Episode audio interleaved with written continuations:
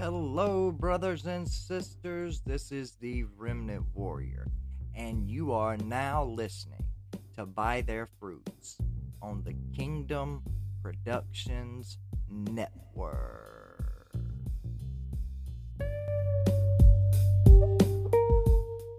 By their fruits you shall know them.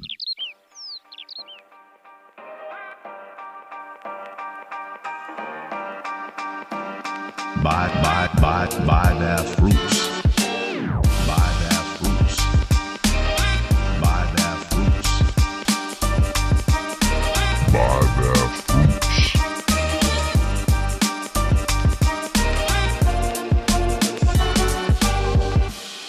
By their fruits ye shall know them. Right, welcome to By Their Fruits. I am your host Jeremy Stone, and I'm here with John Brisson, my co-host. How you doing tonight, John? I'm doing well, Jeremy. Hope you're doing well. Hope everybody who's listening is doing well out there during these troubled times. Stay close to the Lord, as always. Um, but uh, yeah, hope everybody's doing good out there. Yeah, man, I'm doing I'm doing great. It feels good to be doing great to be for once. You know what I'm saying? it's been a rough ride lately, but God is good, man, and He's faithful. And Always. um, I'm glad to have all these people on tonight. We got two special guests. We got Jeremy Anderson. How you doing, Jeremy? I'm doing great, man. Doing great. Yeah, good to have you I'm on, glad buddy. to be on, bro. Absolutely. And who else we got on tonight, John? we have a very special guest for By Their Fruits listeners. Um, we have uh, Odd Man Out from the Oddcast, who is a good personal friend of mine, fellow brother in Christ, uh, a above and beyond recommended researcher. I've been following his podcast, The Oddcast, for years. I've had him on. We've read the documents numerous times because he is one of the few parapolitical researchers who actually does uh, research and does um, spend his time uh, finding the documents, very much like myself, hopefully, uh, not wanting to toot my own horn here. Uh, but I am greatly appreciative to have the Odd Man on. Uh, and uh, Odd Man, how are you doing this evening? I'm doing great, man. It's, oh, it's a real pleasure to be on with you guys. Thank you for asking me to come on. Anytime, brother. Um, so first of all, um, I've seen you like myself over the past few years become more bolding to preach the gospel and to talk about us uh, uh, being Christians, which is very difficult uh, in today's uh, modern world as increased persecution of Christians occurs. And I do believe eventually it is something that is coming here to the United States of America uh, that will be, you know, persecution that will cost us our lives which has been as such since the first century, which America has been very blessed uh, these past 100, 200, 300, maybe. uh, I don't know. When when when did the, the Calvinists stop persecuting the Anabaptists? But that's a whole other discussion there. Uh, but uh, uh, some sometime around that time period. Uh, so, uh, but we've had a brief reprieve. So, for the audience, can you tell people your testimony of how you came to know the truth of our Lord and Savior Jesus Christ, brother?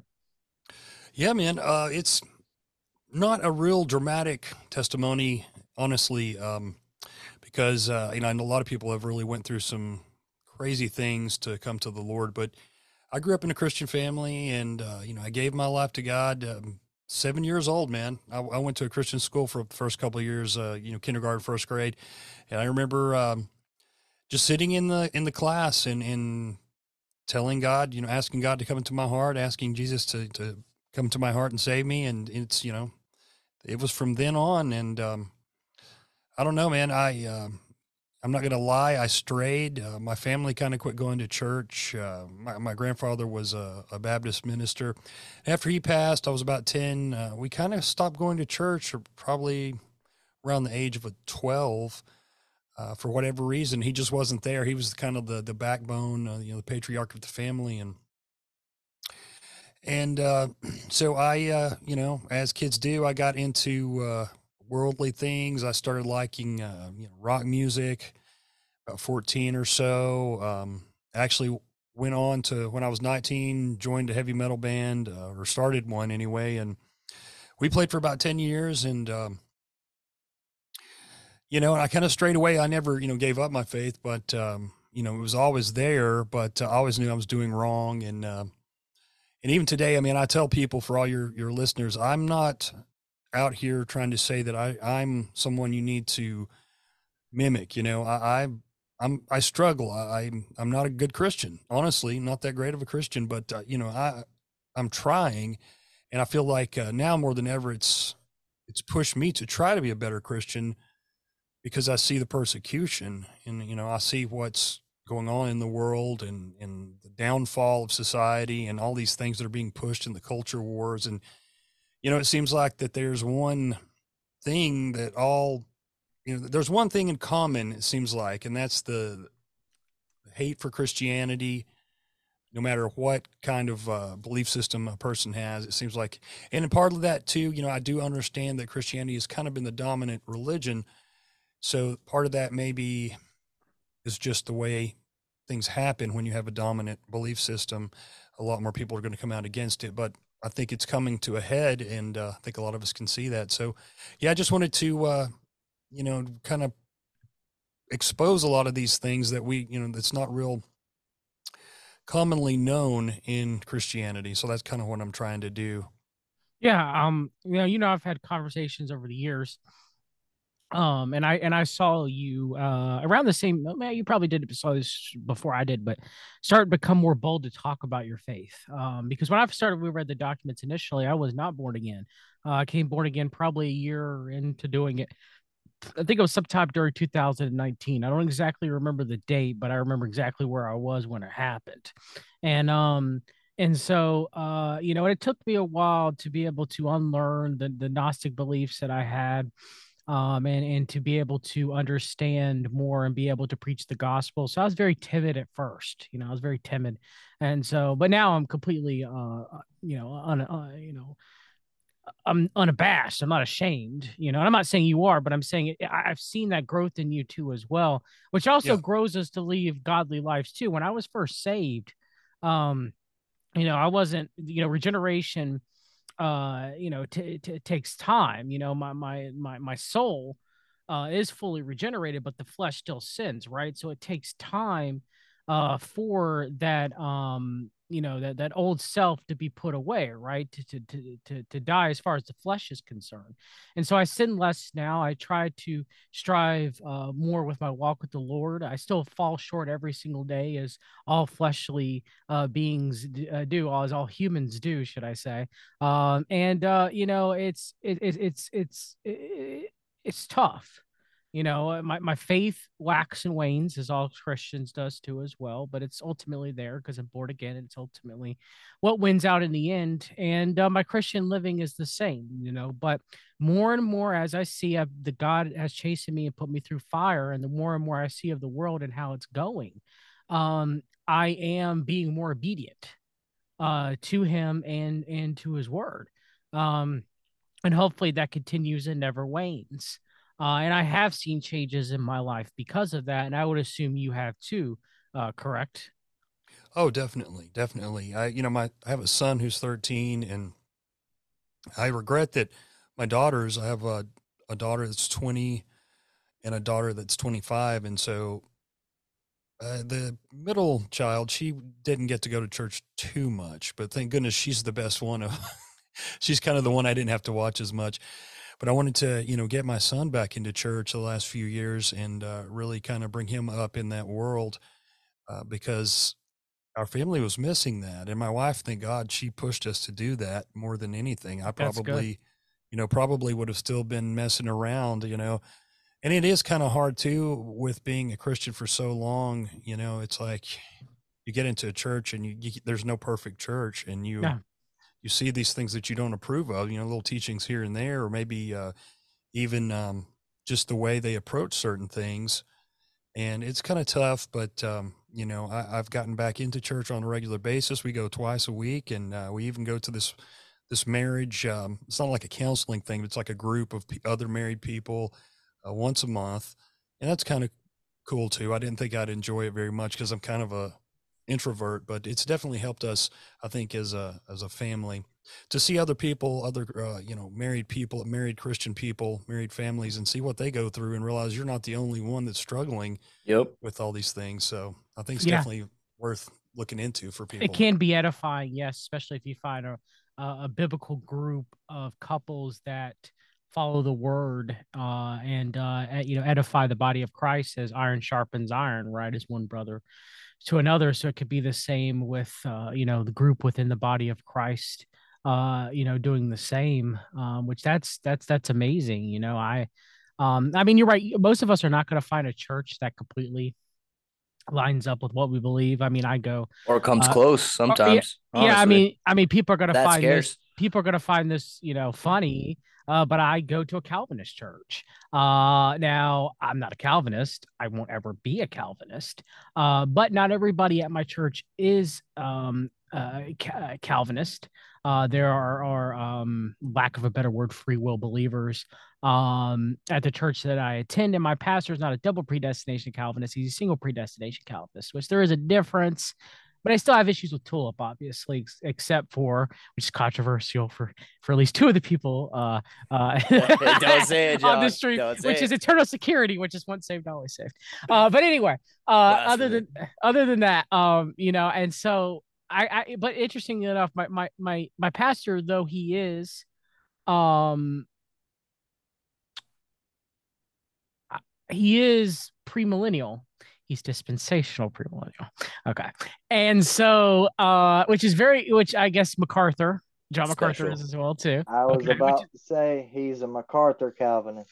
That is correct. He is. And that's because his father was a free will Baptist preacher and he came out of that. Okay. So that part he kept, which I'm against dispensationalism, obviously. But the premillennial stuff, I'm glad because he's telling people don't vote for Trump, you know, don't vote for anybody. Like he literally said today, you know, Jesus and God first, your country second in the middle of the sermon. Okay. Like he's pretty like when it comes to the parapolitics and it comes to the worldly, you know, great awakening that's coming, he's he's shepherding his flock to stay as far away from that as they possibly can. So something like Well, that's, that's very good. important in today's modern world that we live in, right? So I'm like, Right. well, you know, I can kind of put up with the other stuff, uh, you know, eh, you know, because I think that above all, if we are truly entering into the tribulation, which I think we might be, uh, that's going to be very important.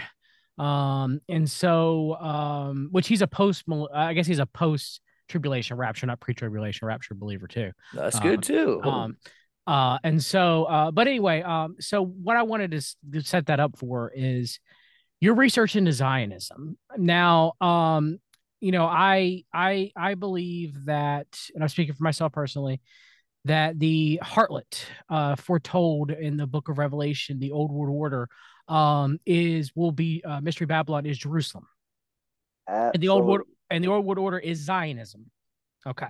And that will be destroyed. It will be destroyed uh, by God. And as uh, the saints, we are supposed to rejoice when the harlot falls, when it's devoured by the beast, when it's ultimately God's judgment brought upon it.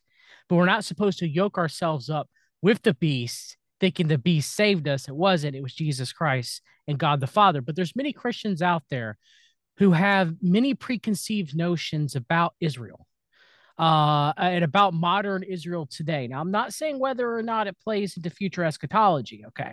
I'm just saying the belief that they are, you know, that the Jews that live in Israel are God's chosen people today. Okay. And the belief propagated forward about that, that we're as Christians or as Americans, we're supposed to 100% support our greatest ally. Okay. And so uh, I guess to start, what are the origins of Zionism? Um, and um, why are so many Christians uh, fooled by Zionist beliefs today? I'm so glad y'all invited me on. I got to hear this. Yeah, I know you got a lot to say, Jeremy, too. So I'm glad you're here, dude. Yeah, man. Feel free to to jump in any any second, man. Uh, well, I would just say like the origins of Zionism, as far as I can tell, I've done ten shows now on this subject. Um, all over the place, though. It's it's political. It gets into their you know their uh, religious beliefs and everything, too. But um, really was just um, you know pre World War One. Even it started with uh, basically the Rothschilds. Uh, Nathan uh, Rothschild. Um, you know, he decided to start buying land over in Palestine. Uh, you know, so it started slow. Uh, there was just maybe eight to ten percent of Palestine was Jewish, and the rest were Arabs. And um, there was nearly eight hundred thousand Arabs there at that time. And they built it as a people without a land, or it a people, a land for a people with the people without a land? But there was a, a lot of people on that land, and they they just totally wiped that out in in the media. They acted like there was hardly anybody that even lived there. You know, it was a total lie.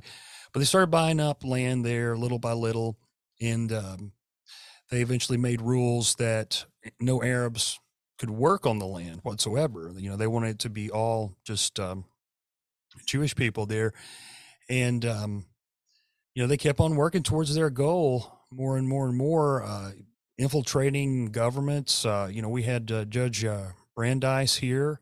Supreme Court Justice, who was a leader of, uh, I believe he was the leader of the World Zionist Organization, one of their their biggest organizations anyway but he was working with Wilson. He had the ear of Wilson, and um, they had all kinds of plants everywhere. It's they really are. You know, the, the more I've studied this, it's the most well organized group of people in the world. It has to be because they're everywhere in every government, in most big businesses. But um, yeah, they just started working their way to the for this one goal. And the early Zionists were not religious. Most of them, in fact, were secular socialists. And so uh, it didn't have really a religious connotation. Uh, it was they they injected that eventually in there to talk religious Jews into being yeah. Zionists. Yep. And so you know it's um, and that's what we have now. Modern today, you can't hardly even tell the difference. I mean, there are a lot of secular Jews for sure, but most of those secular Jews now are not Zionists, you know. so it's kind of interesting how it's it's worked out in the modern era.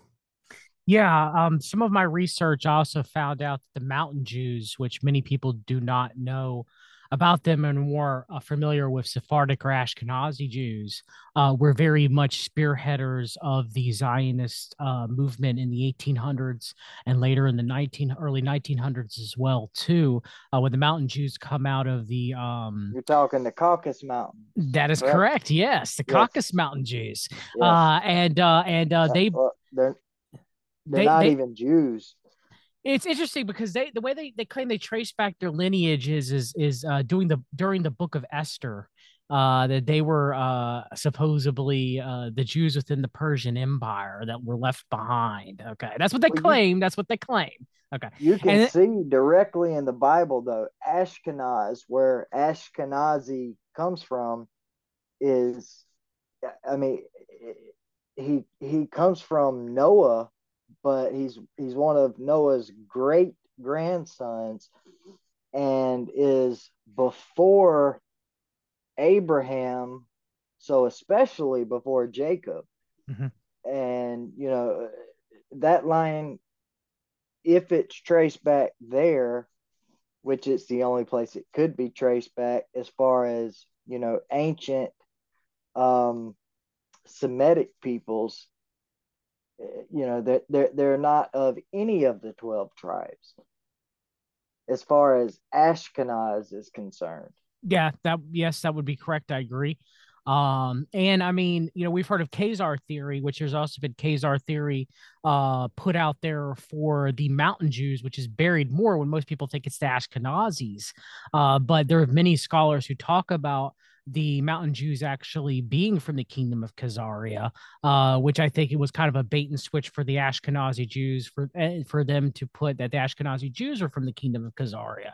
Um, and the mountain Jews, they um they don't really care too much about the Talmud. Uh, they they they don't not in you know maybe some do, but in mass they really have no reverence. Or rabbis have no reverence for the Talmud. However, they have very strong reverence for the Kabbalah for the Jewish mysticism. That's more what they're involved in, uh, and they actually um, won't. Um, they look very much disdain to most Gentiles, but they also look most a lot of disdain to Ashkenazi Jews, and actually push back against uh, Mountain Jews and Ashkenazi Jew relationships. Um, and which I found that very interesting. Uh, but I didn't know if you'd come across any, you know, information about the origins of Zionism as far as the Mountain Jews in your research on me. I have not. That's uh, one that I've been wanting to look into, but I really haven't. Uh, you know, I, I looked into, uh, you know, some Sephardic and Ashkenazi origins, and also some Khazarian origins as well. Uh, you know, and there's always, you know, there's a, a, connection there between the three for sure, but it's kind of hard to uh, pinpoint exactly because there's so many conspiracies and legends and, and different people saying different things and uh, but um, you know, I, I, just tell people like, a, like kind of a quick way to kind of like talk about how the church doesn't really understand what modern you know Judaism is and modern Israel is. They, they really you don't get any perspective in most churches after the second temple. You know, you don't get anything like there's been so much that's happened with the Jews uh, since the second temple, the teachings, all the uh, you know their holy books. That Half the Jews down. believing Sabbatai Zevi was the uh was was the Messiah. At least yeah, they've had a few Jew- different false messiahs. Yeah, you know, and so I mean, yeah, that's very much so.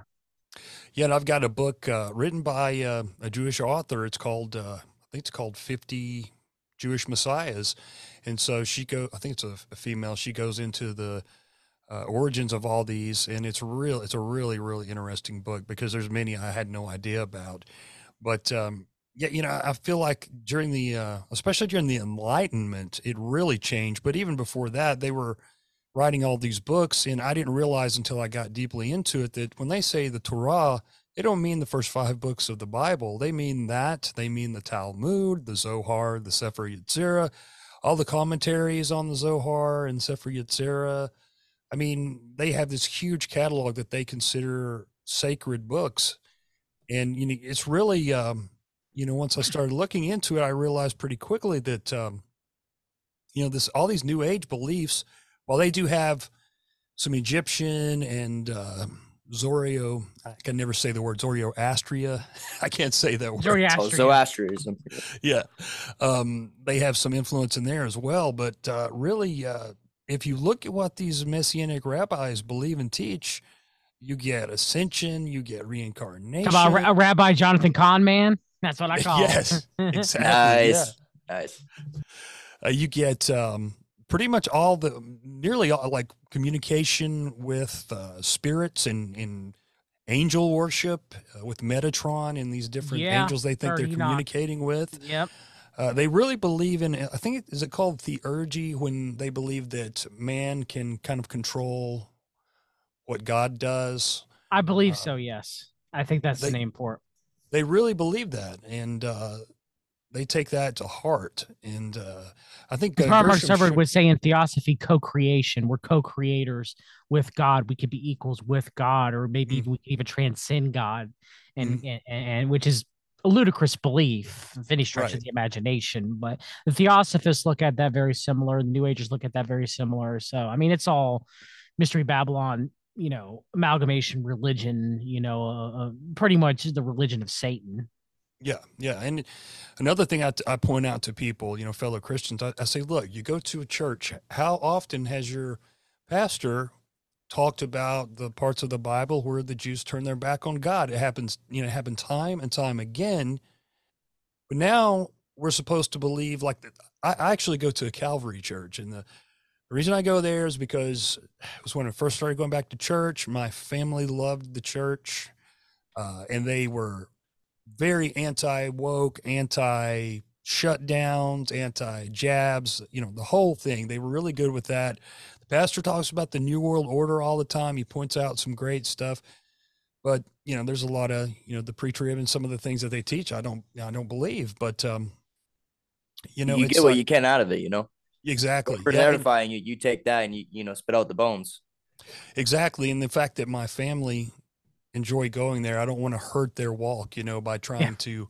Yep. I started to try to. You're a godly was, husband. You're a godly husband by doing that. I, I really backed off because I realized this is going to backfire on me. I think. I mean, and unless so, it was extreme heresy. If there was extreme heresy right. at the church, and that'd be a different story. Okay, but right. based off of what you said, I've heard no extreme heresies. Okay. Yeah, invite me, dude. Where do you live? I want to go there. Um, but okay, so um, as we know that the Jews are partially blinded uh, because of the rejection of Jesus Christ as the Messiah, as Paul wrote in Romans 11 uh, 25. Uh, you know, he wrote, um, For I would not, brethren, that you should be ignorant of this mystery, let ye shall be wise in your own conceits, the blindness and part has happened in Israel to the fullness of the Gentiles uh, uh, be come in. Uh, and so, you know, Israel, like you said, God chose Israel to show the world his long suffering and his love and you know all the attributes of God. Okay, like he sovereignly chose Israel. That is, you know, Jacob I love, Esau who I've hated. Okay, so he sovereignly chose Israel, not because they're special. Okay, because they have a, you know their blood special, their heritage or ethnicity is special per se, but he chose them for them to represent him to the world and the remnant within him within israel just like the remnant throughout to the beginning of time who trust the lord who love love god uh, who have been you know who um have faith Faithful. through god's grace. Um you know we are a representation of god of jesus christ. Um and you can go read you can go read the old testament. And i don't know how many times like you mentioned God is constantly long suffering, constantly chastising uh, Israel, constantly um, rebuking Israel. Uh, to the point where he even says, "I'm tired of your sacrifices because they're going vain motions and they mean nothing." Um, and um, I mean, we see it time and time again. I, I might add too that at one point God divorced Israel mm-hmm. because they mm-hmm. went a whoring after other gods for the thousandth time. Yeah. You know? Yep. He, through through his love and grace, he has been extremely merciful on Israel to put up with them for that long. And mm-hmm. then when Christ came, he even said, I came for the lost sheep of Israel. The promise yep. was still for Israel as a people, like as a people, not mm-hmm. as a mm-hmm. physical nation. But go on. Yeah, no, I, I totally agree, man. And I, I was going to say that uh, the pastor, he has um, a podcast on the side that's kind of separate from the church and it's very political. And he has a co-host on there and and my wife would listen to it a lot and I would just be wanting to jump through the speakers constantly because he it's nothing but praise for Israel and they can do no wrong and uh, the last one I listened to he said that Christians shouldn't critique Israel or their government when they do things wrong because they're chosen they're God's chosen people, and it's not our place to do that. And uh, uh, I would greatly disagree with that. Yeah. Uh, I believe that we are able to criticize any government. Um, now that being said, you know, if we were Israeli citizens, we would have to obey the Israeli government within reason. Um, yeah. you know, or just like any government, China, Russia, uh, you know, within re, you know, there's certain things obviously if they tell you to disobey God or harm yourself or another person, you could disobey. Um, but that being said, same with the American government. Um, but um, that's that's that's you're allowed to disagree. Uh, I mean, especially when Bibi Netanyahu and the hardline parties were trying to push that we would be arrested for proselytizing in Israel okay, mm-hmm. that you would go to jail for proselytizing in Israel, okay, and then Bibi there was a huge outcry about that, and then Bibi had to back off, supposedly, allegedly, okay. How can we say that they're doing God's will? You know, yeah. which as far as it playing into the end times, yes, I can understand someone making that argument, okay. But at the same time, how can we say we blindly back that when instead we would say, this might be playing into the end times and the persecution of, of Christians, but at the same time, this is wrong and we should proselytize uh you know to the to the Jewish people uh you know because we're called to make disciples of all nations right? And just because we're discussing these things you discuss zionism i discuss zionism all of us discuss zionism to some degree and our problems you know with it and the rebellious heart of the jewish people uh you know um you know the gentiles had a rebellious heart too okay and and you know we we we we we we love everyone. Everyone is created in God's image. Okay. We are supposed to spread the gospel to everybody. Okay. Because there are some uh, Christians that harden their heart towards the Jewish people. Okay. Once they learn about the ills of Zionism and about the old world order in Jerusalem being the harlot. Okay. And they go, well, I'm not going to go proselytize to the Jewish people. You know, I don't care about the Jewish people. You know, now granted, you have Hagee over here who's a false teacher, all the way over here who's going to be judged and condemned. Okay, that's saying that they're saved, don't worry about it. Okay, which is a complete lie. All right. Yep. But on the other end, you have, well, they're damned, they're lost, don't waste your time. Okay. And that's wrong too. Yes. See, uh, as far as I can tell through my research and for some of other people's research, that you know, blaming the Jews for everything as a whole, as a as an entire ethnic group of people, blaming them for everything was like a Jesuit, pretty much counter. You know what I mean? To to yeah, because they at that time when they created that blame, the Jesuits were getting kicked out of countries. They were getting, you know, they were trying to overthrow governments and doing all this stuff, and they the heat was on them and so, as far as I can tell, they use the it's the Jews, it's the Jews type of argument to take the heat off of what the Jesuits were doing. But the Jesuits were also, I'm not going to say ethnic Jew, but they had uh, Jewish mystic origins as well. So, I mean, it's kind of like a counter it's kind of everybody casting blame at everybody yeah, so no yeah. one gets looked at. I mean you know i mean the world order like i don't believe it's a singular world order. I don't think it's a jesuit world order. I don't think it's a zionist world order. Uh, i They're think all working that, i think that there are some factions that are more powerful than others okay? And i think you would agree with that odd man. I would assume yeah. that, you, that you would. Um but that being said though they all like to point fingers at the other group so that their group won't be looked at um, you know, we see that time and time again, right? You have the the Freemasons, the Rosicrucians, the Jesuits. Yeah, the one time the, the the Masons were, you know, um, blaming the Catholics. The Catholics yep. had this pretend war with the with the Masons. Yep. You know what I mean? So yeah, absolutely. Which is common. Which is common. Yeah. Um, and so um, odd man is is there okay? So what about the current um push for Israel here in the United States to the Israel lobby? Um, got any info on that or what's going on? I, I do, but let me say quickly too that um, I would just like to say too to the Christians that are listening to to this or will listen to this. Another thing that the, I think that needs to be said is, uh, modern Judaism is not. It's so different from what you're led to believe it is, mm-hmm. that it would blow your mind, and yeah, that it's, it's really blown my mind. I mean, it's it's been hard for me to to accept a lot of the things that I've learned. You know, I really had a hard time with it, but I kept reading more and more about from Jewish sources, from these rabbis, uh, reading the Talmud, reading the Zohar, and, and their other holy books, if you will. And uh, they they really don't even have absolutes because they'll tell you that one verse in the Talmud can mean 72 different things. Uh, rabbi Shimon Bar Yochai is like their most coveted rabbi, or one of the most. Supposedly wrote the Zohar, but come to find out, it was a, a, a it was a rabbi like a thousand years or so later uh, after him that wrote it, and said that he was basic basically inhabited by this rabbi, automatic writing, and that's how mm-hmm. he wrote the mm-hmm. Zohar. But it says in there that Bar Yochai says that you are going to hell if you interpret the Torah just straight way the way it's read. You yeah. have to read it in a mystical way. So same with the Gnostics do the same thing with the Bible, allegorical. Mm-hmm. Um, mm-hmm. and that would be Moses de Leon, who Moses channeled yeah. um Simon uh, ben Yochai, um, which again, you know, I, you see in a chart where most Christians think that from Jesus, you know, Jews continue, but it splits the Christians, right? But that's mm. not exactly how it worked. Okay. Mm-hmm. What happened yeah. was was the Jews who were the remnant who believed, who had faith, they became Christians. Yep. Mm-hmm. Yeah.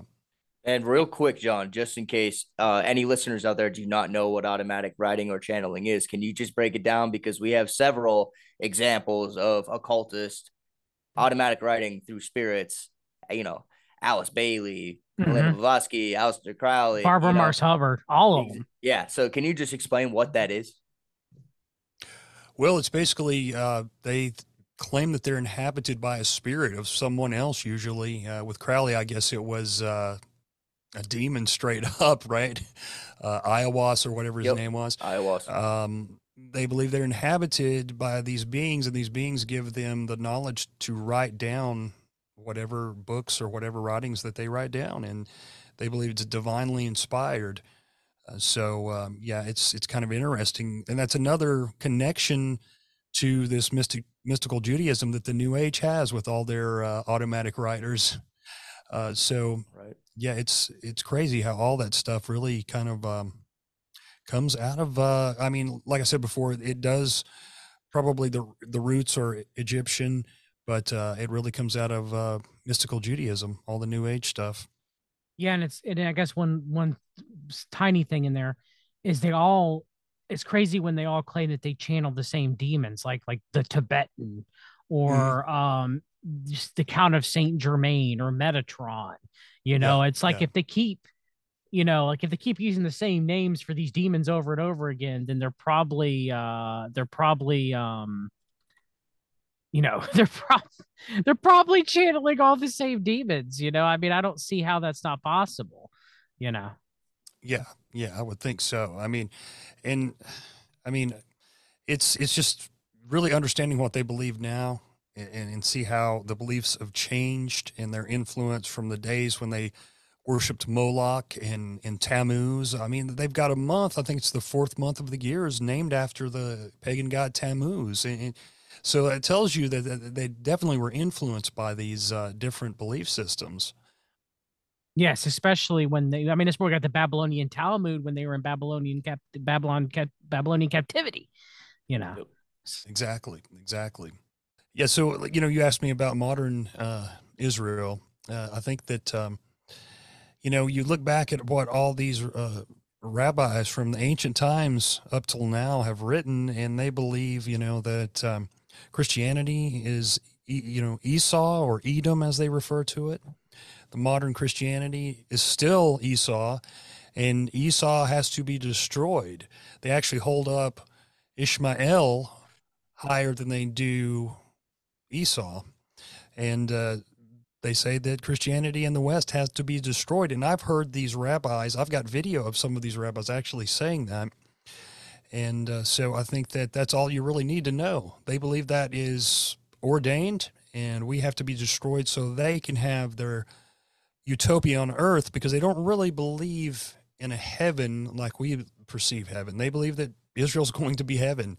And when they say Israel, it's the whole entire Levant. I mean, they want the most of the Middle East, uh, and they think it's their divine right. Now, Oddman, do you uh, see any other correlation between you know them thinking, like you said, the Christians were the Edomites? Um, there is another group out there, and Johnny you probably know exactly what I'm speaking about, that believes that Christians or I guess uh, white Christians are also Edomites. The Hebrew Roots movement does that, Okay. and the uh, Black Israelites, uh, they they what is it called? What's that group called, John? Black Black Hebrew Israelites. Yeah, Black Hebrew Israelites also believe that we're Edomites. I had heard that. Yeah, I don't know much about that group, but uh, I think they do have similar beliefs as the rabbinical uh, messianics do, and except they kind of uh, think that they're the chosen ones as opposed to what we consider modern Jews, right? They think they are the the, the Jewish offspring, uh, from the which which tribes. we're not Europeans in of ourselves. We're from Japheth, Noah's son. So I mean, we're not Edomites in that Mm. regard. So just throwing it out there. But that's not the that's not the way they look at it. So um, but um, um, I think Jeremy, there you can go ahead. Can you talk? Okay. Everything should be working now. Uh, I just left and came back. uh, I'm sorry about that. Hope I didn't mess anything up. No, you might have to edit some of, of us trying to talk with you to get to, to get you on. But uh, but go ahead. What what were what were you gonna say, brother? Uh, I was actually just going to read something about the establishing of Zionist churches, and it actually it, it, it was in the 1800s. The Zionist Jews needed a a financial backing from the United States, or their plan for a new Israel would fail. So in the 1800s, the United States was a predominantly Christian country. Any attempt to subjugate Palestine and reestablish Israel as a state in that region would be met with resistance from the then politically influential Christian quarter in the U.S. So the the Christians in the U.S. posed a political roadblock to funding the new state of Israel. The Zionists knew that they had to nullify the anticipated Christian resistance to their Zionist plan. So they decided that the Christian theology in the Protestant churches must be changed in a way that would favor an Israeli state. And they had ready theologians to perform this duty in the Jesuit auxiliary because the the Jesuits a lot of people may or may not know this they were literally started by um, Jews who were very if they weren't Zionist at the time themselves, they were very um, they were very uh, open and they cared about the the cause, the Zionist cause. But the Jesuits desi- decided upon a plan to inject a theology into the Protestant churches whereby the Jews would be restored to their lost prominence via the rebuilding of the Jewish temple in Jerusalem. There would be a reinstatement of animal sacrifices and the ordinances of the Old Testament law. And in this theology, Christ would return and rule from that temple during a millennial reign. Thus, the Christians would look upon the reestablishment of the Jewish state of Israel in Palestine as fulfillment of prophecy. And we we see this you know today in dispensationalism theology and Christian Zionism that comes out of dispensationalism and it goes back to the 1800s. And what I'm reading from, I'm actually reading from the book um, Solving the Mystery of Babylon the Great um, from uh, Edward Hendry. And this, as John and Jeremy know, is, is one of my favorite books on on the subject of Babylon and the the whore of Babylon, um, the woman who rides the beast, and this particular chapter shows. I'm not going to read the whole thing, but it shows how uh, the through the Jesuits, the Zionists were able to influence the theology in the Protestant churches by establishing dispensationalism. And ultimately this new theology was introduced in the seminary schools that were controlled by um, crypto Jews or you know hidden Jews in the Catholic Church, namely in the Jesuits, and one of the major uh, schools that is still the biggest university seminary in America is Dallas Theological Seminary, and it is a dispensational uh, seminary, and it was literally funded and made possible by Jesuits and Zionists.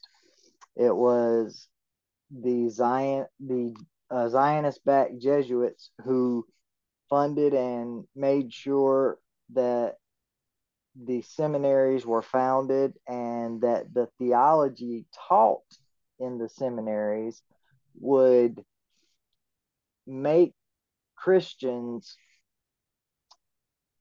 more sympathetic and open and eventually through believing it was fulfillment of prophecy want to establish a Jewish state in Israel. And of course, we know, you know, how things went after World War II.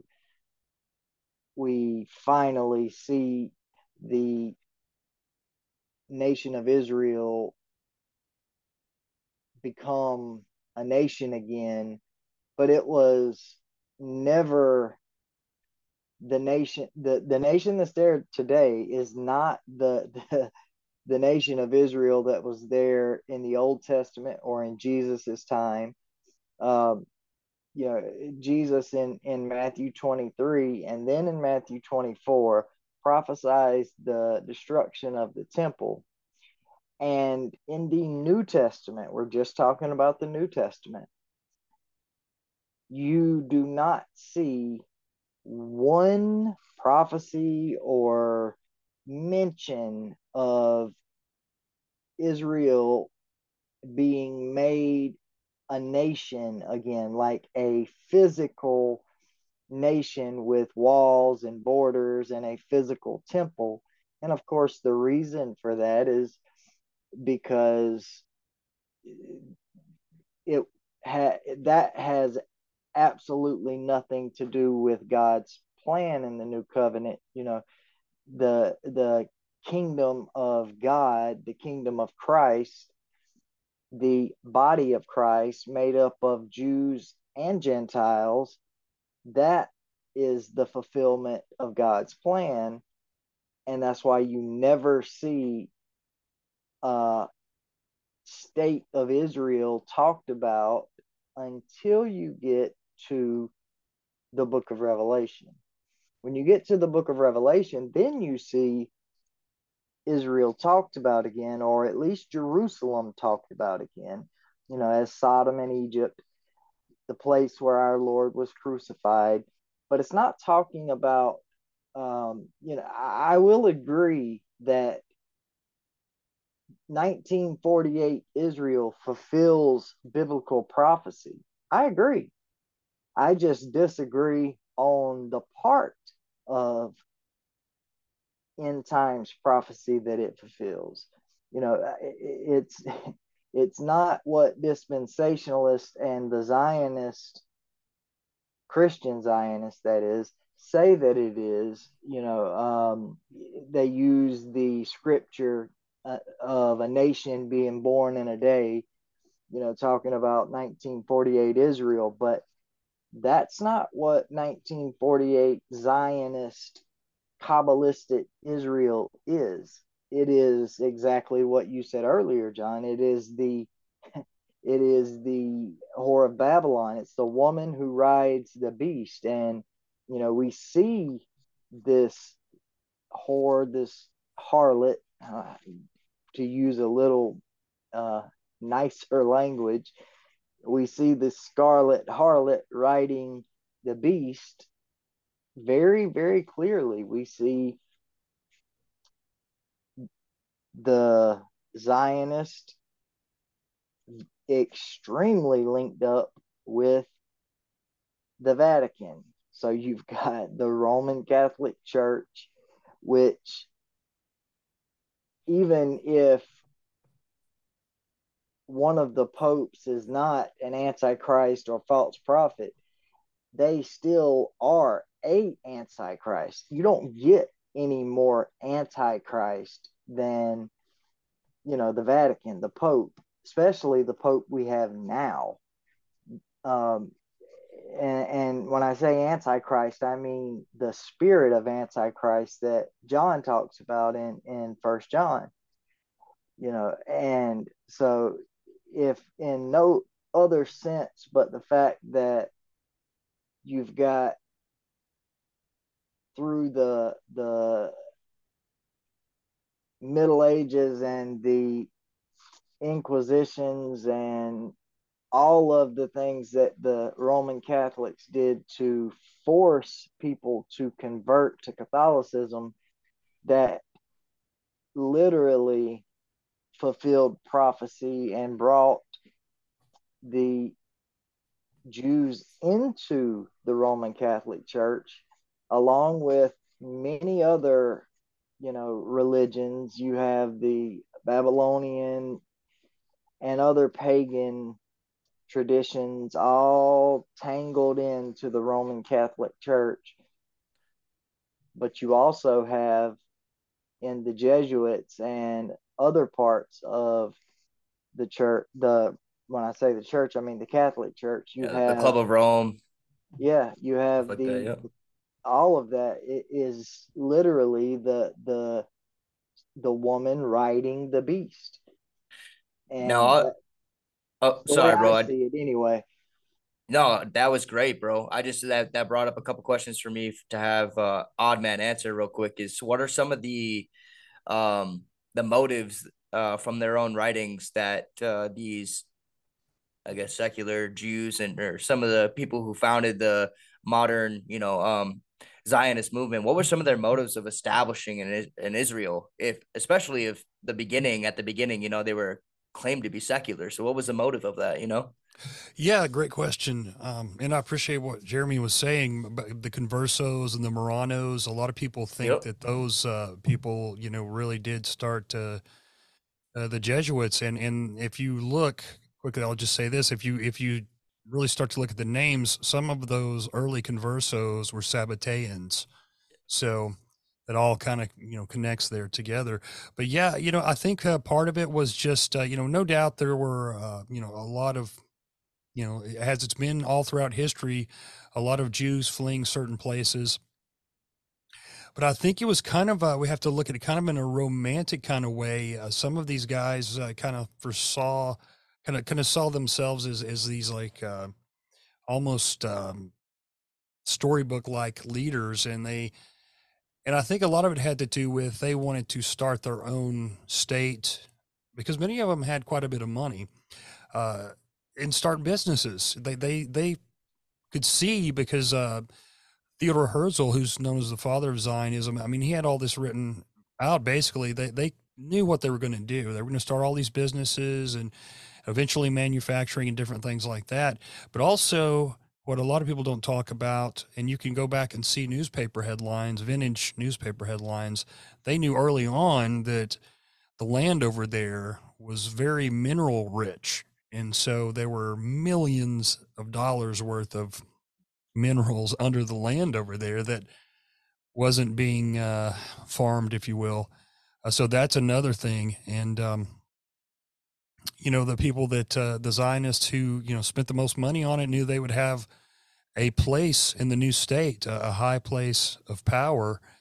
And, uh, you know, kind of back to what uh, Jeremy was saying too a, a second ago, you know, originally the Orthodox Jews didn't even think that Israel would come about like they've taken it by force, at the force of a gun in, in numerous wars and in different things like that. They actually believed that when the Moshiach would come back, the Messiah, it would be a peaceful way, and this would all happen by his hand supernaturally, not them taking it by force. And I've actually seen some of these guys who were uh, in some of the uh, terrorist organizations, like the um the Stern Gang, and uh, what's the other one? I always forget the name of it. It was the one that uh, the founder of revisionist Zionism led. Um,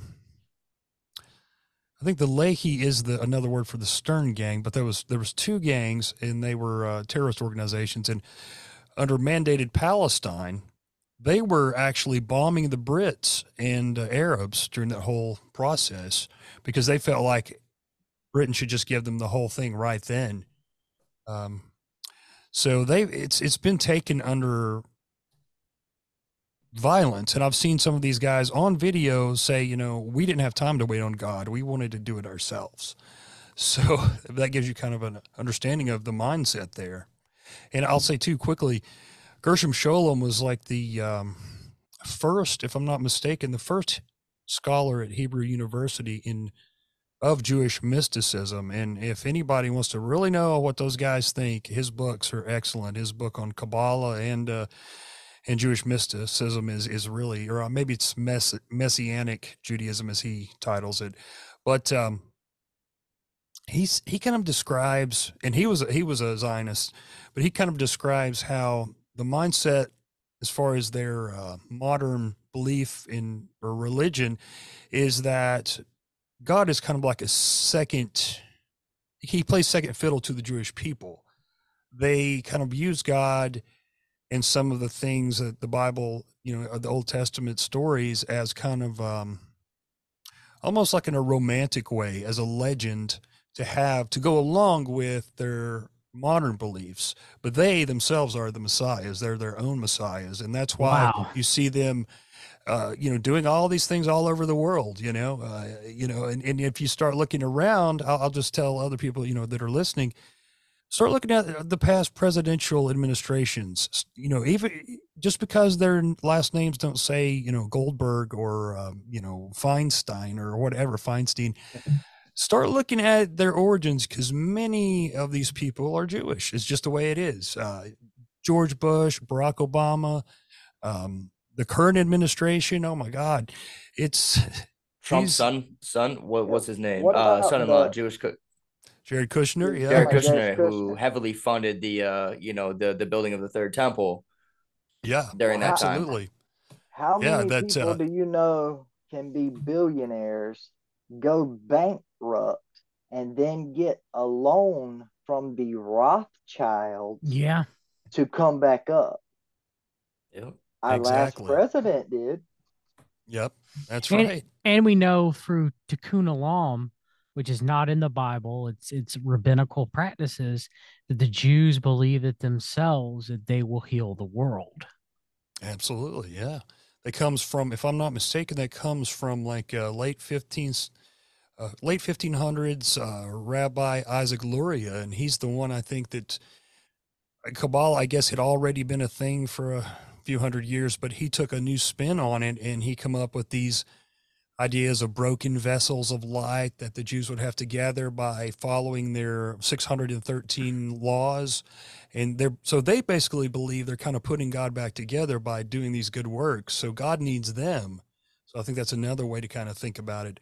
Um, so he was the one that come up with Tikkun Olam, if I'm not mistaken. Instead of uh, instead of Christianity, where we need God. It's through God's grace by our faith that we're saved. You know, that separates Christianity from all of the religions, and that we need God, you know, to save us. Jesus Christ is our Redeemer. Uh, you know, and so the Jews somehow, which you know, Jesus is in the Old Testament, you know, his coming is foretold in the Old Testament.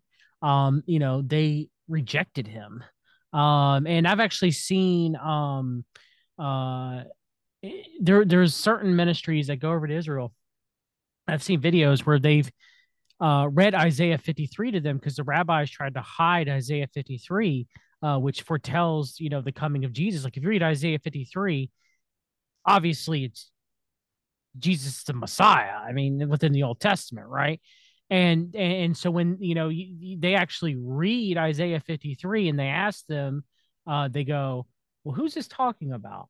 And then they'll be like, well, the, the Messiah. And then they'll be like, okay. And then they, you know, give them the information about, you know, the, the New Testament with Jesus and put it side by side with Isaiah 53. And then they're like, oh, huh.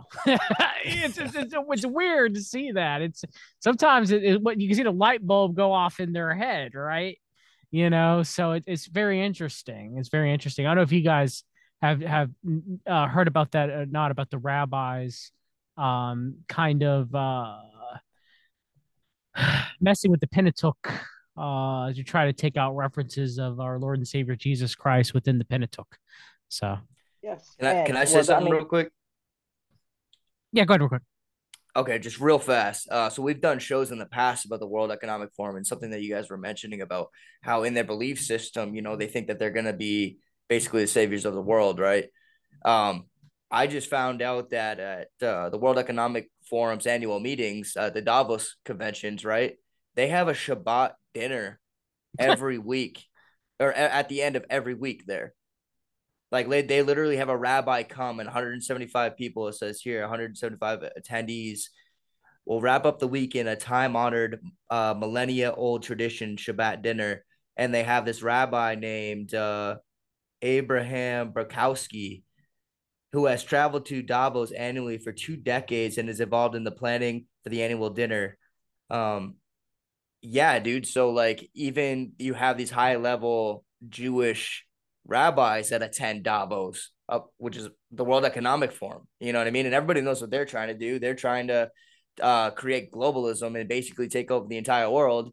And they've been doing that since the 70s. So, like, seems about I right. just found that interesting that there was this Jewish connection there. I never noticed that. I know, like, I was thinking about Klaus Schwab. I'm like, he kind of sounds Jewish, you know? But when I dug into it, I didn't find anything on him, but I did find they do have a Shabbat dinner at these meetings. It's wild. What? Yeah, it makes sense because uh, Judaism, th- there is only one small sect of Judaism that's not Kabbalistic. Every other uh, part of Judaism, sect of Judaism, the religion is Kabbalistic. And, you know, they practice necromancy and they worship the Queen of Heaven, but they are a they're a polytheistic religion, uh, chock full of different gods and goddesses. Uh, Israel Shahak um, explained Judaism as completely polytheistic. And he's an occultist as well, wasn't he? Absolutely. Um, yes, I, that's what I read. Yeah, and and whatever can be said about the Kabbalistic system of Judaism, it, it simply cannot be regarded as monotheistic. They oh, do no. not worship oh, no. one God, you know. Um, unless if you're going to call Judaism monotheistic, then you have to call Hinduism monotheistic. I mean, it's just, I mean, they before and after a meal, a pious Jew that will will ritually wash his hands and utter special blessings. And on one of these two occasions, he's worshiping God by promoting the divine union of son and daughter. But on the other occasion, he's worshiping Satan, who likes Jewish prayers and ritual acts so much that you know when when he's offered a few of them it keeps him busy for a while now this is what they believe it keeps him busy for a while and he forgets to pester the divine daughter. Now, you know, of course, indeed, the the Kabbalists believe that some of the sacrifices burnt in the temple were intended for Satan. You know, for example, the the seventy wow. bulls sacrifice. Yeah, the seventy bulls sacrificed during the seven days of the the feast of tabernacles. They believe were offered to Satan in his capacity as the ruler of all the Gentiles. You know, they have traditional prayers to Satan while engaging in ceremonial hand washing. And that, I mean, it, it explains why Jesus so harshly criticized the scribes for that particular practice.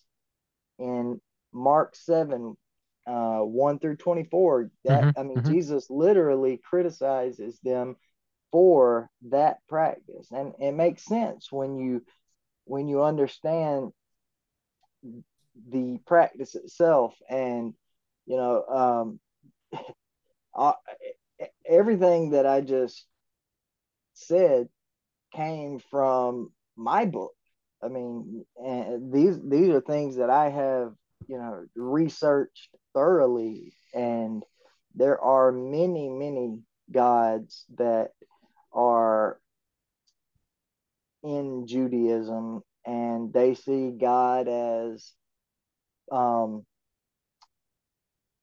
part divine uh, male and female, you know, um, what's the word for male and female? Androg- that- androgynous, like Andro- Baphomet. Yeah, and yeah, yeah, yeah, androgynous. That's the word I couldn't think of. But yeah, I mean that that is it.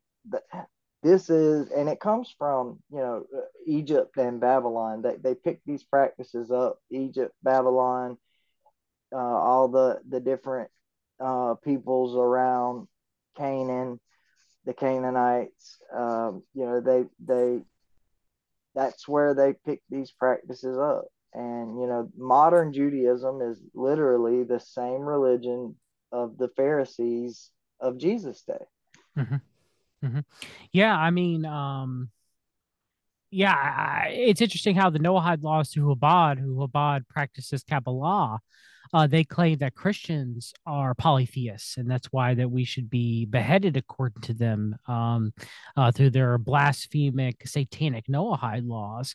But in reality, since many um, people within the Chabad Lubavitch movement uh, practice the Kabbalah, uh, interestingly enough, uh, though they scream that we are polytheistic, um, uh, it is anything uh, but that with the, the Trinity. That's what they claim. Uh, they claim that they are a monotheistic uh, uh, religion, which they are not. They are polytheistic. Um, and so it's just interesting of kind of like them, you know, screaming with a massive plank in their own eyes, right? You know, I mean, and they refuse to see it because they've been partially blinded um and it's it's sad it, it truly is sad you know um that they you know the kabbalah has a lot of sex magic in it. I mean it is evil. It is truly evil. It's it's it's witchcraft. It's magic. It's mysticism. It's fables. Jewish fables. We were warned by paul not to give credence to jewish fables um or science so falsely or knowledge so falsely called which is exactly what the kabbalah is.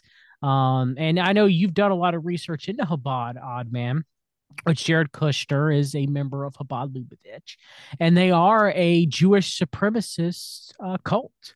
Um, so can you briefly discuss Chabad um, and the information you have? About- yeah, go ahead, good Jeremy. I'm sorry. Yeah, just real quick before we move on, because some of the names that I'm about to mention, John, at least I think that you'll recognize them. Uh, one we already talked before, but the reason why I'm still stuck on this is because it realized just now how deep Zionism is uh, in the global efforts uh, for globalism. Really, like it's not just in government; it's also in the biggest organizations in the world, like the uh, World Economic Forum. So, in this article, I'm just going to read a short paragraph here from the Jewish JewishInsider.com, and it's talking about what I had mentioned earlier about the Shabbat dinner, and it gives a list of some people that are were invited and attended this dinner. It says while the guest list for the invite-only Shabbat dinner remains under wraps, uh, Burkowski noted that this year the WEF boasts a host of high-profile Jewish figures, including Andy Jassy, Eduardo Els Elsdane. I might butcher some of these names, but um, Ulrich Gadesh, David Rubenstein, Steve Schwarzman, Jared Kushner, Marc Benioff, Andrew Ross Sorkin, Alex Soros, Rebecca Bloomstein, Adam Grant, um, Gary Kahn, Wired's Gideon Lichfield, Israel Israeli uh, chief economist economist economist, sorry, uh, Sharia Greenberg, Rabbi Yonatan Neril, and Google Google's Ruth Porat.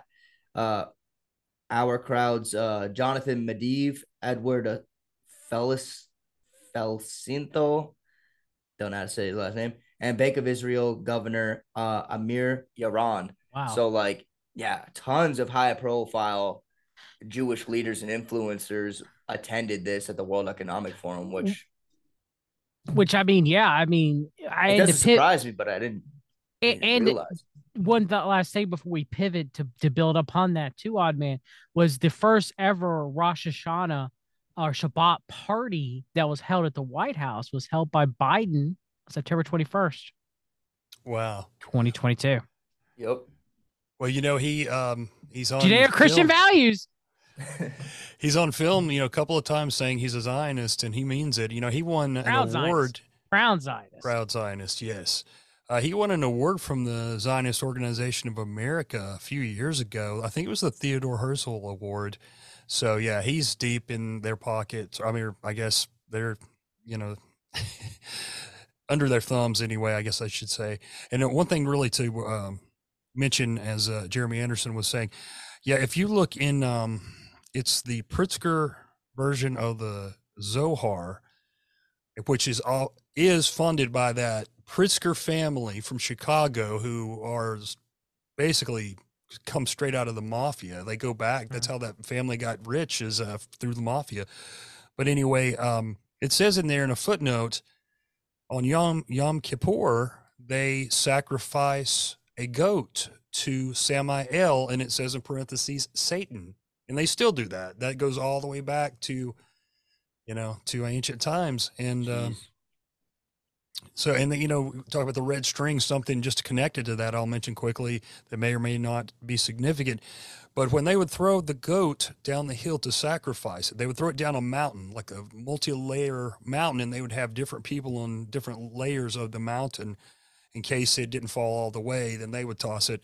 They would tie a red string around it, like they do the uh, Kabbalah. So, right. Which Tucker and, wears uh, every chance he possibly can yes. get. As, as yes. So does Trump.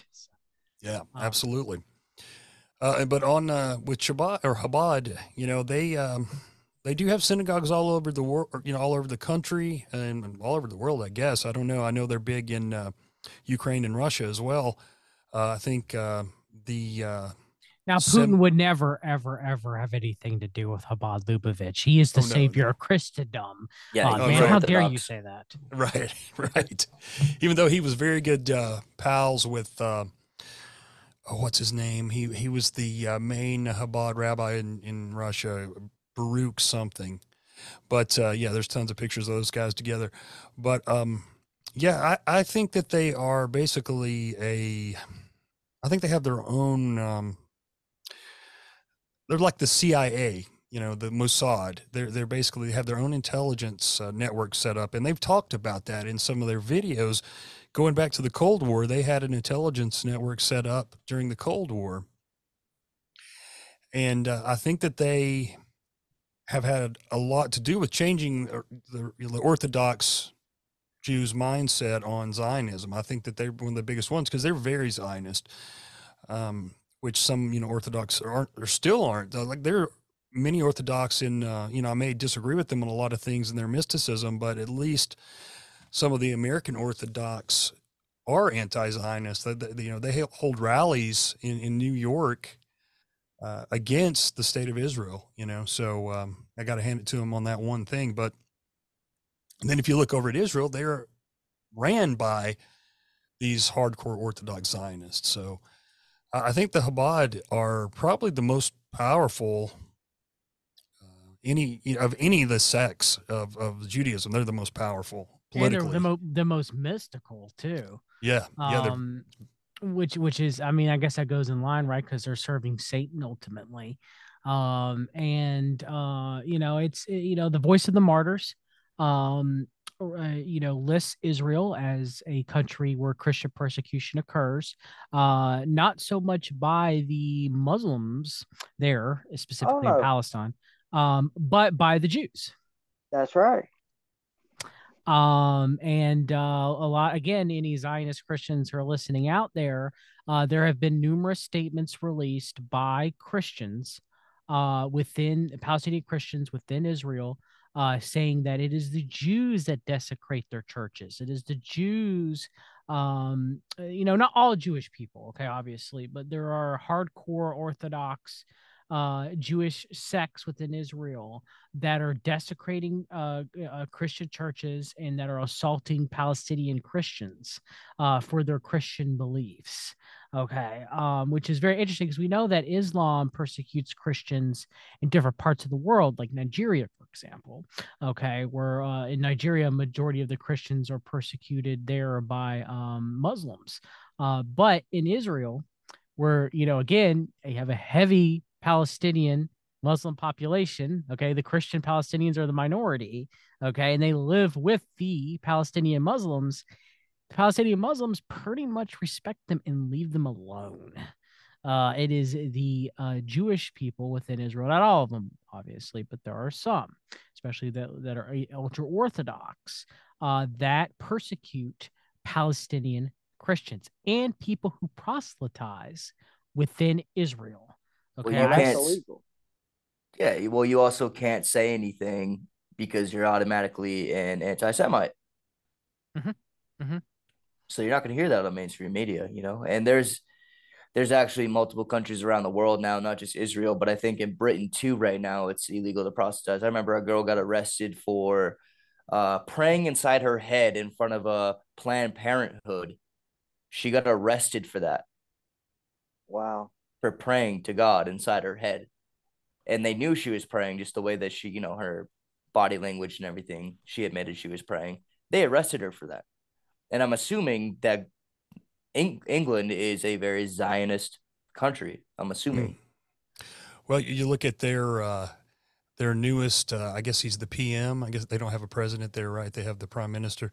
He um, he's um, I think he's an Indian, if I'm not mistaken. I know he's Middle Eastern of Middle Eastern descent, but he can be seen uh, with the red string on his wrist, and I know mm. that quite a few of his main appointees have been Jewish. So that t- that tells you kind of what you need to know there. They're getting all their people in the right places, and you see uh, people like DeSantis who is you know, are signing these uh, policies into law that you know making uh, anti-Semitic speech illegal, and it's like pretty clear to me from everything that I've read what they're doing with the Noahide laws and uh, you know, people like DeSantis signing this these policies is they're trying to make it illegal for any criticism whatsoever to be put towards not only Israel, but I think anyone who is Jewish, uh, any business owners, any politicians. That's where it's headed. And um, if people think that's not going to, you know, if people think that's going to be a good thing, it's not. Yeah. It's never yeah. worked out well when you kind of like put one sect of people, very powerful, rich people, in in fact, uh, you basically put them up on a podium and say they can't be critiqued, that we can't point out that they're doing evil things. Um, like the LGBT rule the world. Yeah, yeah. Now, now uh, Oddman, real quick, just because I know that we all know what it is, but for those that might be listening who don't know what it is, what are the Noahide laws? Well, they claim the Orthodox. Uh, I'm sure it comes from Orthodox Judaism. I haven't delved deeply into it, and, and Jeremy, he, he might know a little bit more than me actually, but uh, they have seven laws for Gentiles, then uh, many, many laws for uh, Jews that they believe were handed to God. I mean, handed from God to Noah before the flood. But they're not in the Bible. They're not in the Bible. Not they're in the only, Bible. They're only in the Babylonian Talmud and, and rabbinic literature. Um, That's right. They are not in the Bible whatsoever. And if I'm not mistaken, uh, John, I think that uh, the seven Noahide laws, at least several of them, call for the death penalty if you uh, if you break them. That's correct. Uh, not to worship idols, not to curse God, not to commit murder, not to commit adultery or sexual immorality, not to steal, not to eat flesh torn from a living animal, and to establish courts of justice. World courts of justice, might I add. Uh, but yes, uh, and the punishment is beheading, which the saints are beheaded. Uh, you know, uh, it's foretold in the book of Revelation and um, I've I've listened to numerous uh, rabbis uh, talk about Christians that we since we worship um, God the Father, Jesus Christ, and the Holy Spirit, Triune God uh, that we are breaking the first Noahide law, which is not to worship idols. That is a form of idolatry, uh, and in doing so, uh, uh we it is you know they claim it's the loving last resort, uh, which would be to be punished by death, which would be beheading uh, for that. Um, so, do you have anything to add, Jeremy Anderson, about the Noahide laws? Anything that you come across? yes. Um, well, like you said, they're not in the Bible, although they claim they go back to Noah after the flood, eh, you know, that he established those laws before there was an Israel. And that's why they're called Noahide laws. That's why they're for the Gentiles. But um, Jeremy Stone was asking me about, because, you know, we are talking about Zionism and Christian Zionism is definitely a big part of it. Um, Ken Johnson, and he, you know, he writes a lot of books, and he is very dispensational, very pro Zionist Israel, and he is the most pro Noahide law, um, quote unquote Christian that I know. Um, wow that I've seen write about it anyway, that's, you know, vocal about it. And a lot of Christians mistakenly believe that the Noahide laws are a good thing. No, they're um, satanic. Absolutely. And, but if you don't have discernment and you think, you know, it, you believe in a dual covenant theology and you think that the Zionist nation of Israel in the Middle East is God's chosen people, then, and especially if you believe you have to bless and support everything they do, or else you'll be cursed, then you're going to support things like the Noahide laws. But, you know, I know a lot of people are like, yeah, and I am too. I know John is looking at Trump but I'm also looking at Ron DeSantis um, because he could very easily become our next president, and if not the next, then definitely the next one in in the next election. And I I try to follow him. I don't I don't watch news much, but I do try to follow him. Um, especially since my wife wants to move to Florida so bad. But uh, it's a trap. Um, it's a trap yeah, for conservatives yeah. and Christians. Florida's a trap. I, am not going. Uh, we we we will not be moving to Florida. But I, I did want to ask Oddman something. Um, as far as um, the Palestinians and the Zionists over in Israel go, have you um, done any research or uh, read anything about the secular Jewish scientists that have done the DNA research over in Israel. Um, they found that it's the quote unquote Palestinian, you know, the Arabs who have the DNA leading back to the you know Old Testament Jews and the Zionists, you know, the people who are actually called Jews have very little and a lot have none at all. And these are Jewish scientists who are atheists and have no, you know, dog in the fight, so to speak, of religion or God's chosen people or whatnot. I have not heard that. Um, that's very interesting. I'll definitely delve into that. Um, I, I, have read a little bit about the uh, DNA. Uh, I know this was a Hebrew University professor who undertook this. It was female, I forget her name, but she is the one that come out and said the Ashkenazis were actually at least partially uh, of European descent she was also in the the study I read. It was her and a male scientist that was in the uh, study that I read. Interesting. Wow. Yeah, that is that is wild. And uh, let me say too, real quick before I forget, because I know I will. If I'm not mistaken, the Noahide laws, the actually uh, the the policies that have been signed go back to President H.W. Bush. I yeah, think he was the first the proclamation, one. About to read a proclamation for that. And I think, if I'm not mistaken, and I could be, I know it's connected, and it may have started right then. It was under the guise of uh, respecting the seventh Rebbe or Rabbi of Chabad, uh, mm-hmm. Rabbi Menachem Mendel Schneerson. Mm-hmm. And it was under some kind of education label. Correct, yes. And I saw the other day, I, I want to say it was the governor of Arkansas, but I could be wrong. It was Texas. It was Texas. Texas. It was he just signed another uh, proclamation for the the Noahides. And it was a so-called uh, Catholic uh, uh, state representative Texas of Latino origin, uh, who I think is just, I think, I think it's just, it's, it's just fooled for what I saw. All mm. and purposes, he seemed like a nice guy on Twitter. Um, but uh, he um, he was the one that pushed it for Greg Abbott to sign it. I did a lot of research uh, into them, uh, and I actually should do a show. Actually, we should do a show on that. But um, uh, it, it, it, it mirrored um, because it's it, it's put forth by the the Rebbe's birthday. That's what Education Day is, okay? Because they worship Rabbi Schneerson. Okay, they worship. They think he's going to come back. Like there's some people within Chabad uh, that believe that he is the Messiah and that he's going to come back and return. Okay, Rabbi Schneerson is. Okay, now not all people within Chabad believe that.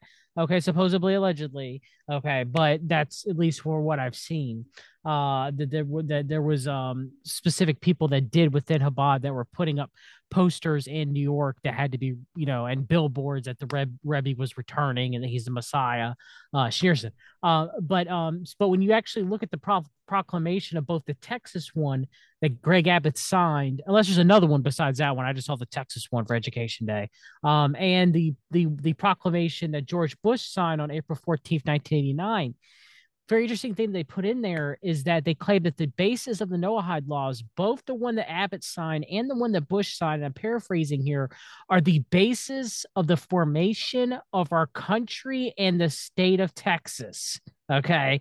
So they're literally saying that the Noahide laws that, that our founding fathers who are Masonic and deist and illuminist or Satanists like Thomas Paine, or whatever you want to say, okay, that the formation of the United States of America, the Grand Atlantean experiment, okay, was founded in the Noahide laws. Okay, so that's where we get the basis of the Judeo Christian values of America. That you hear that terminology pushed a lot by the Council for National Policy, but in reality, it's Christian values. Okay, let's be real here. All right, so the, they, you know, they're saying that the foundation of Western civilization is based on the seven Noahide laws.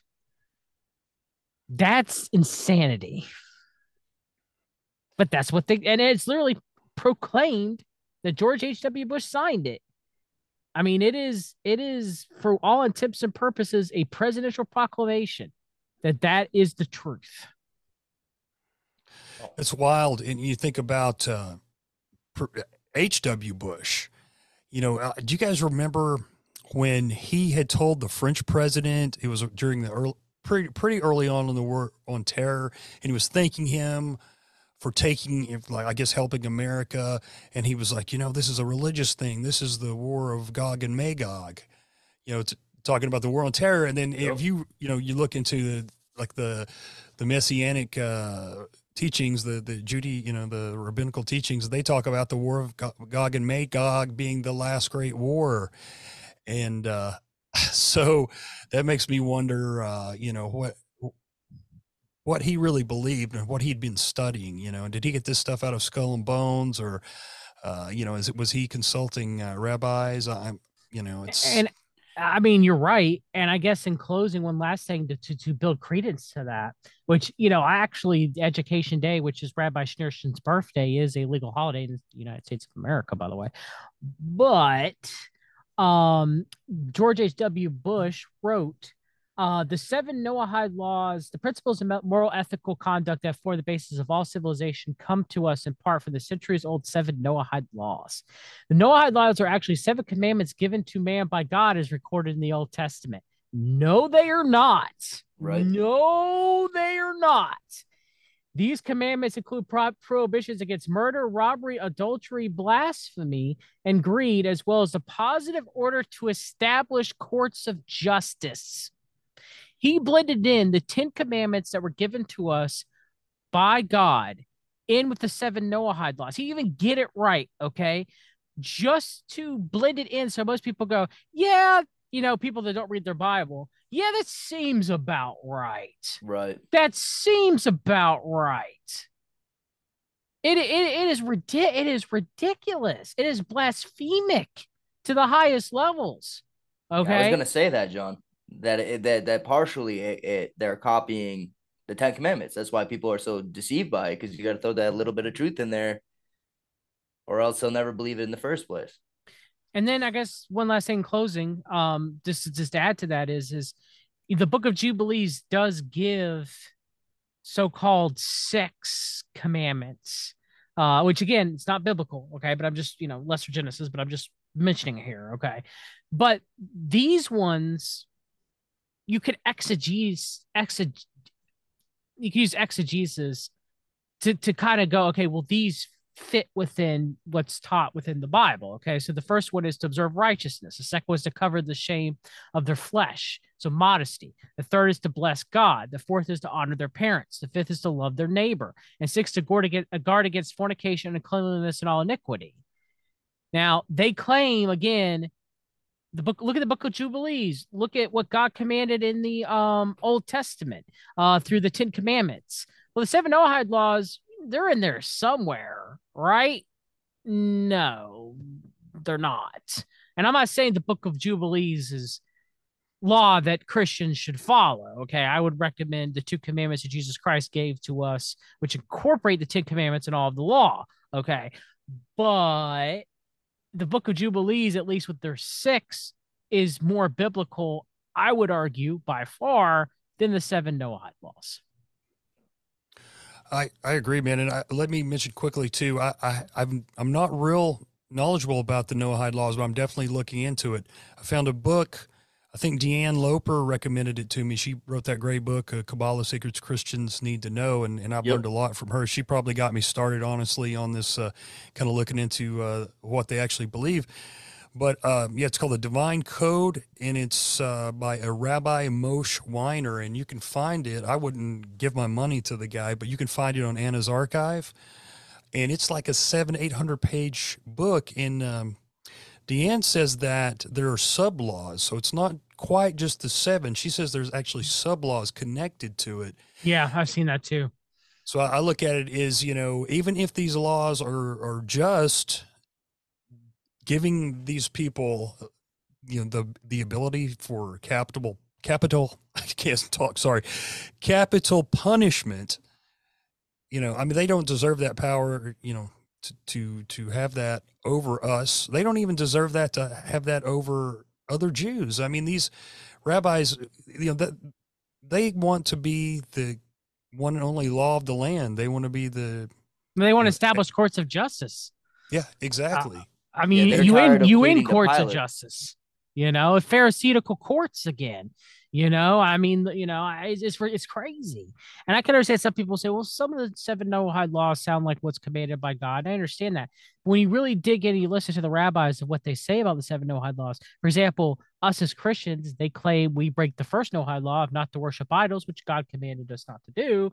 But they claim that believing in God the Father, Jesus Christ, and the Holy Spirit a triune God is worshiping of idols. Or they say not to curse God, for example. I've heard a rabbi say that when we in our prayers in Jesus' name, that's cursing God because he's not the Messiah.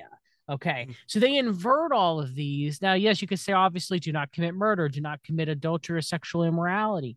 But when you get into the sub laws, from what I've heard and the way that the rabbis talk about this, it's not exactly the commandments that God gave us within the Old Testament or anything like that. It's they they they they they they twist it. They they you know it's like when when, when Christian hears these, they're like, oh yeah, these of course this sounds like this is from the Bible, right?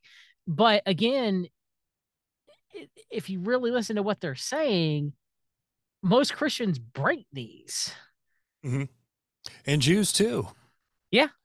I mean, no Jew could, you know, no Jewish person, you know, I tell people my grandmother was Jewish.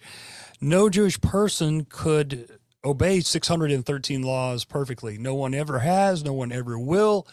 So if that's the criteria for getting into their version of heaven, utopia on earth or whatever.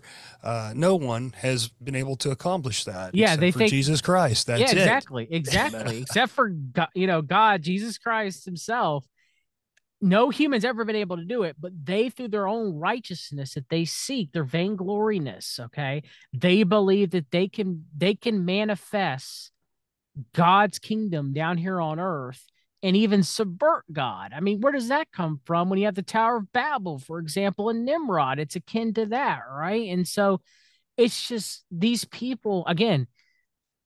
There's there's argument of the synagogue of Satan reference in Revelation, right? But these people who say they are Jews, but their hearts are farther from God than they possibly can be uh you know and, and i guess you know in, in closing uh, you know unless jeremy you have one more question um i just want to say that again though we talked about zionism here though we talked about modern judaism okay and our disagreements with it as such um you know we are to proselytize to the jewish people we are to not hate the Jewish people because we're not to hate anyone, okay? Uh, as we're commanded to love our neighbor as ourselves. Um, and though we have issues with Zionism, we have issues with anybody who practices, um, uh, you know, a, a religion you know, outside of the one true religion, which is Christianity, Bible believing Christianity. Uh, and our issues is not with them individually themselves, but that they're practicing false religions and they're not following and trusting and having faith in God. Okay. Um, and so, you know, any Jewish person who's listening, we love you. We want you to come to the truth, which is the truth of our Lord and Savior Jesus Christ, the Word. Okay.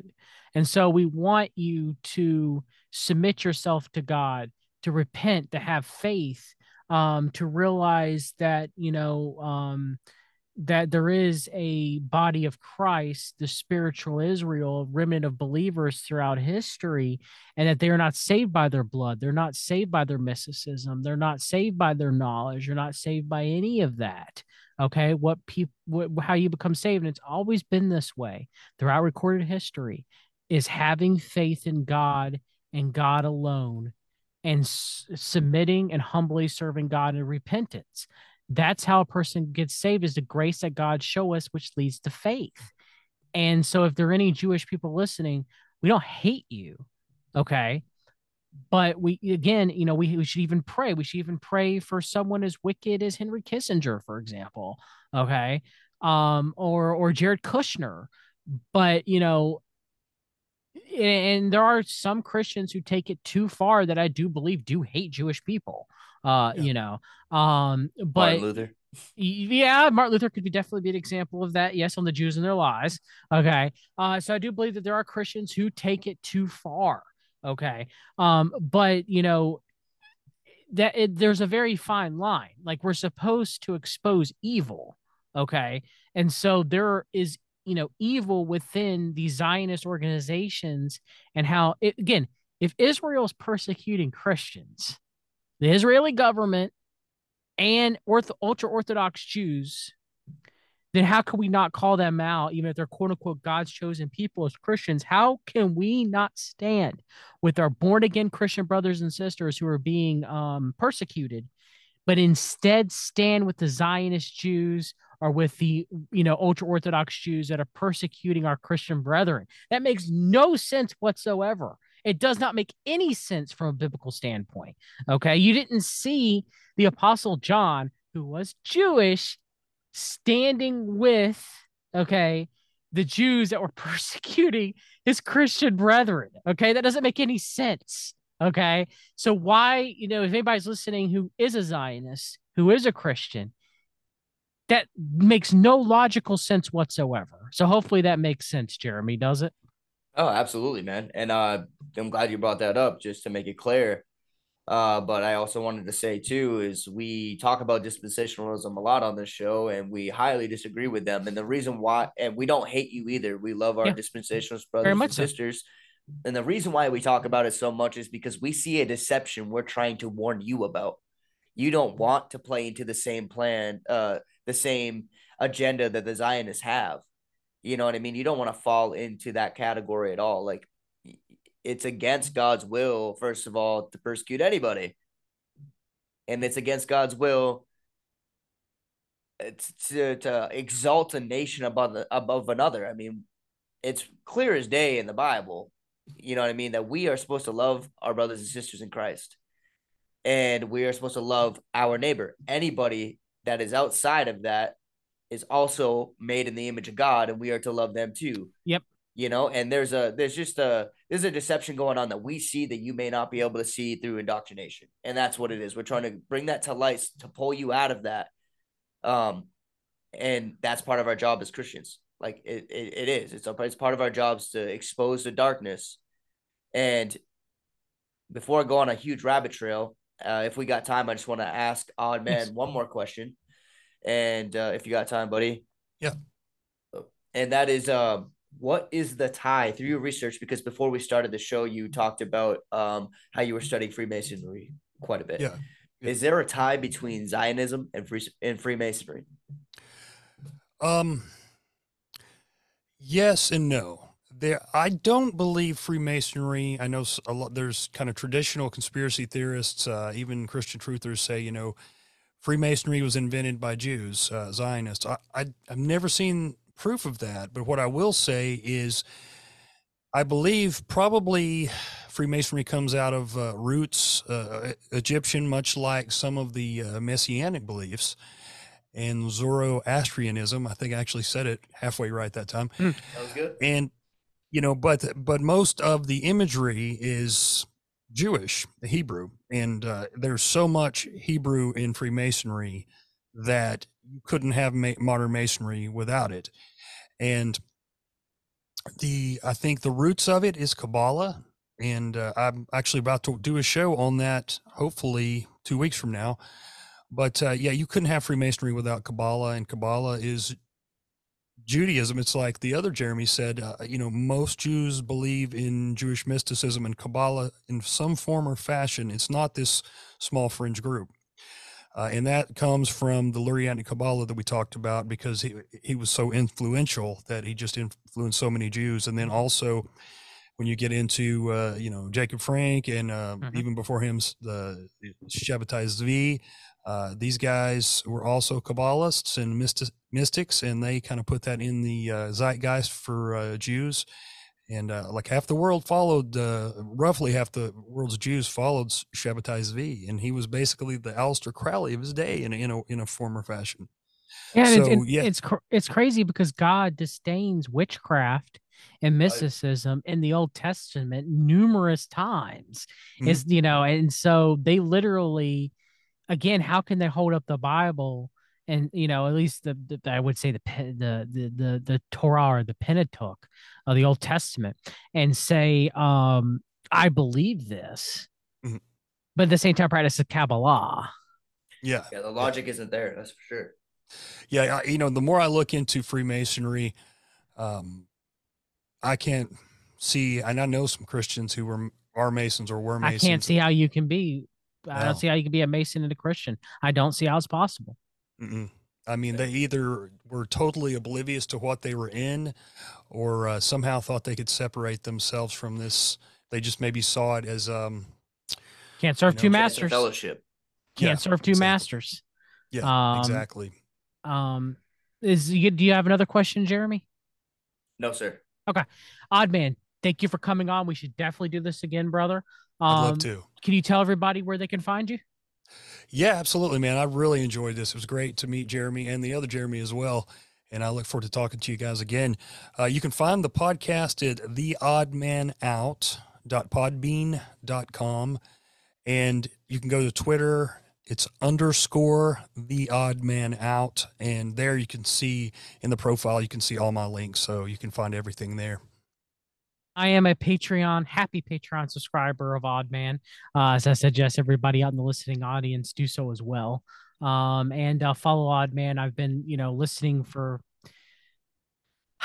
how many episodes now? More than I, more than seventy, more than eighty. You've been grinding them out, man. You've been grinding them out. So, and uh, and uh, thank you for all that you do. Uh, uh all glory to God, brother. Um, and uh, all right, everybody, that is it here from By Their Fruits. Um, Jeremy, you want to say anything else in closing, brother?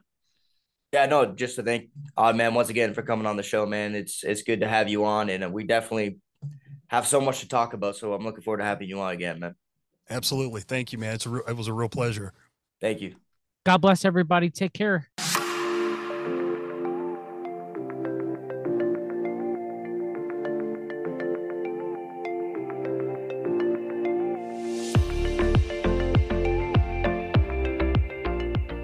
Thank you for listening to By Their Fruits. May the Lord bless the giver, the gift, and the receiver.